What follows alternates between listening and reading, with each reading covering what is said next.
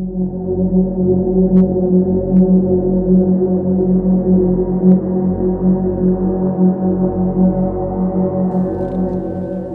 datang di Ada Podcast. Kali ini gue akan membacakan cerita-cerita horor dari novel Jakarta Penuh Hantu karya Maria Rosa. Episode Patung Wanita di Lubang Buaya. Aku berjalan berdua dengan Nita, adikku yang kini duduk di bangku kelas 8 SMP, menuju ke dalam Monumen Pancasila Sakti.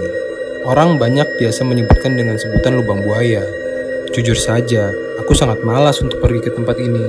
Namun, sebagai kakak yang baik, aku harus menemani adikku yang sedang membuat sebuah tugas laporan.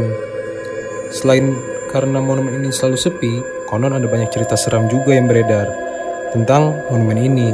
Huh, kalau bukan demi adik tersayang, tidak akan pernah mau aku menjajaki tempat ini. Dari turun kendaraan umum hingga sampai ke dalam saja kami harus berjalan sekitar satu kilometer. Di situ Dita adikku sudah mengeluh dari tadi. Ia sepertinya menyesal memilih Bang Buaya sebagai tempat kunjungan. Namun aku tetap berusaha menenangkannya. Padahal sudah banyak kata-kata kebun binatang yang keluar di dalam hatiku.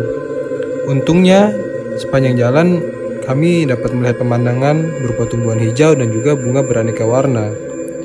Ketika sampai di dalam, aku merasa senang karena suasana terlihat cukup ramai. Banyak keluarga muda dan beberapa pasangan muda-mudi yang datang ke sana. Dalam hati, aku merasa sedikit bangga karena ternyata masih banyak orang yang berjiwa nasionalis hingga mau berekreasi ke tempat-tempat bersejarah seperti ini.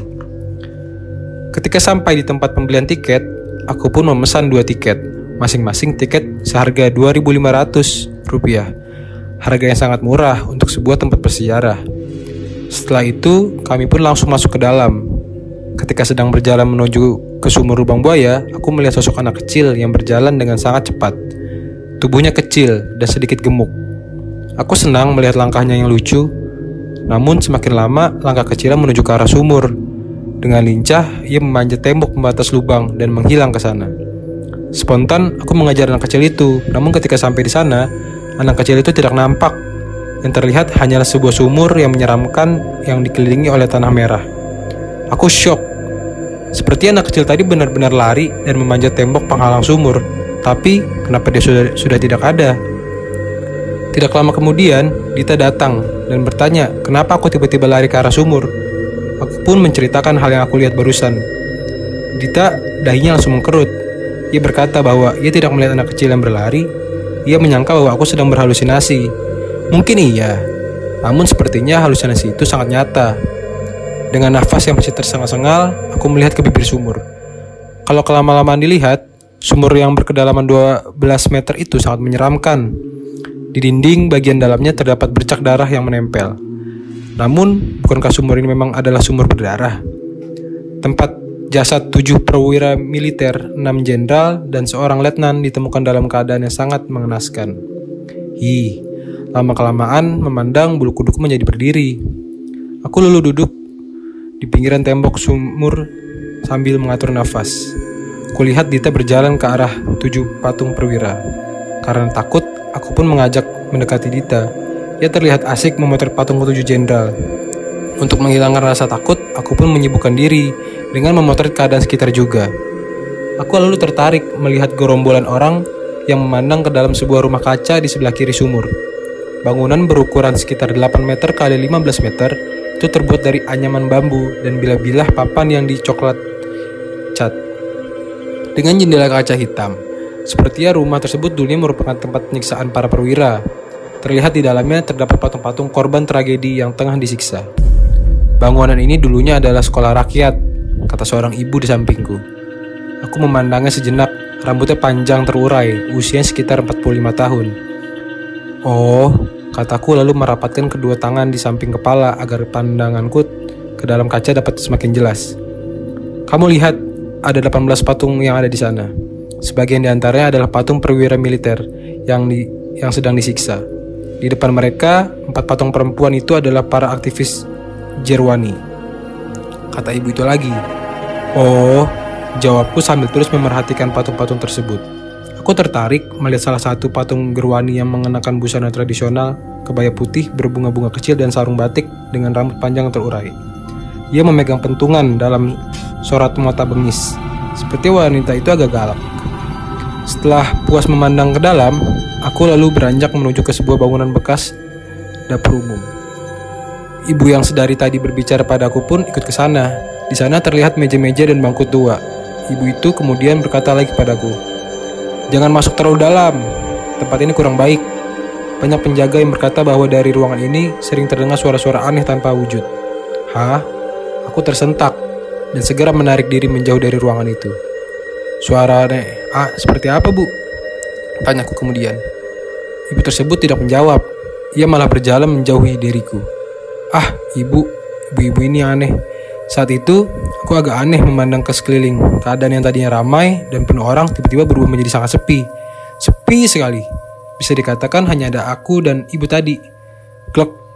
Ketika aku lihat lagi ke sekeliling, ibu yang sedari tadi bersamaku hilang. Ya Tuhan, jantungku langsung berdetak sangat cepat. Aku melihat ke sekeliling, berusaha mencari Dita, namun tidak ada satupun manusia yang terlihat di sana. Aku langsung berlari menuju ke arah pintu keluar. Aku berharap bisa segera menjumpai seseorang, namun sepanjang jalan aku tidak juga menemui seseorang pun. Hari semakin gelap dan aku tidak juga bertemu dengan seseorang. Rasa ingin menangis dan menjerit sekencang-kencangnya. Aku berlari dan terus berlari. Kakiku sudah terasa sangat pegal, namun aku tidak berani untuk berhenti. Aku sangat takut. Akhirnya, aku sampai di depan museum. Di sana, aku menjumpai banyak orang yang tengah lalu lalang di jalan raya. Aku lalu duduk di pinggir jalan tepat di bawah gapura Monumen Pancasila Sakti. Di sana aku mengatur nafas yang tersengal tak teratur, juga meluruskan kaki agar rasanya rasa lelahnya cepat hilang. Aku bersyukur akhirnya bisa bertemu dengan orang. Aku bersyukur selamat dari keadaan yang serba tidak jelas di dalam sana. Kini aku merasa aman. Aku lalu mengontak ponsel Dita. Baru sempat mencari ponsel di dalam tas, tiba-tiba Dita datang ke arahku sambil berlari. Dita, ya ampun, kamu ke mana aja sih? Udah kakak panggil-panggil, kakak cari ke mana-mana, kamu gak ada. Kak Putri, ampun deh, dipanggil-panggil dari tadi gak denger-denger, kata Dita ketika sampai di hadapanku. Dita tuh dari tadi di deket kakak, eh tiba-tiba Kak Putri lari kenceng, dipanggil-panggil gak denger, malah larinya tambah kenceng. Apaan? Kakak cari-cari kamu gak ada, dipanggil juga gak nyaut-nyaut. Kami terus beradu mulut. Dita bersikeras bahwa selama di dalam museum ia selalu berada di dekatku. Sementara aku, demi Tuhan, aku tidak melihat Dita sama sekali. Ketika aku tanya apa dia melihat seorang wanita setengah baya yang berbincang denganku tadi, ternyata ia tidak melihatnya. Keramaian yang kulihat tadi pun ternyata tidak dilihat oleh Dita. Menurutnya, di dalam museum itu hanya ada kami, lima orang pengunjung yang semuanya adalah anak muda, dan beberapa petugas kebersihan. Dita tidak melihat puluhan orang yang kulihat memadati museum, entah mata siapa yang salah di antara kami. Untuk menjawab rasa penasaran, kami bertanya jumlah pengunjung kepada petugas tiket. Walau jauh, kami ingin membuktikan penglihatan siapakah yang paling tepat di antara kami. Wah, sepi hari ini. Dari tadi pagi tidak sampai 15 orang pengunjungnya. Mataku terbelalak ketika mendengar jawaban itu. Yakin, Mbak? Tadi di dalam ramai banget loh. Ada banyak orang, banyak banget. Lebih dari 50 orang, Mbak. Penjaga loket itu mengerutkan dahinya sambil menggeleng. Ada pengunjung ibu-ibu nggak, Mbak?